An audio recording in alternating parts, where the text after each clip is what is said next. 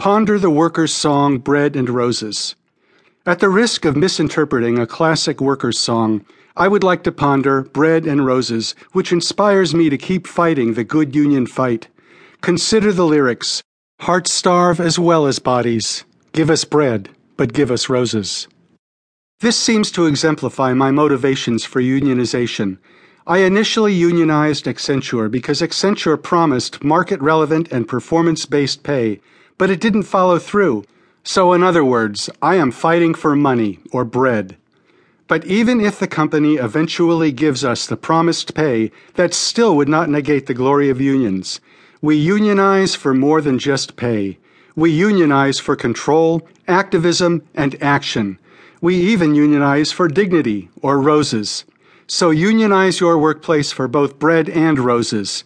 How can you motivate yourself to unionize for both bread and roses?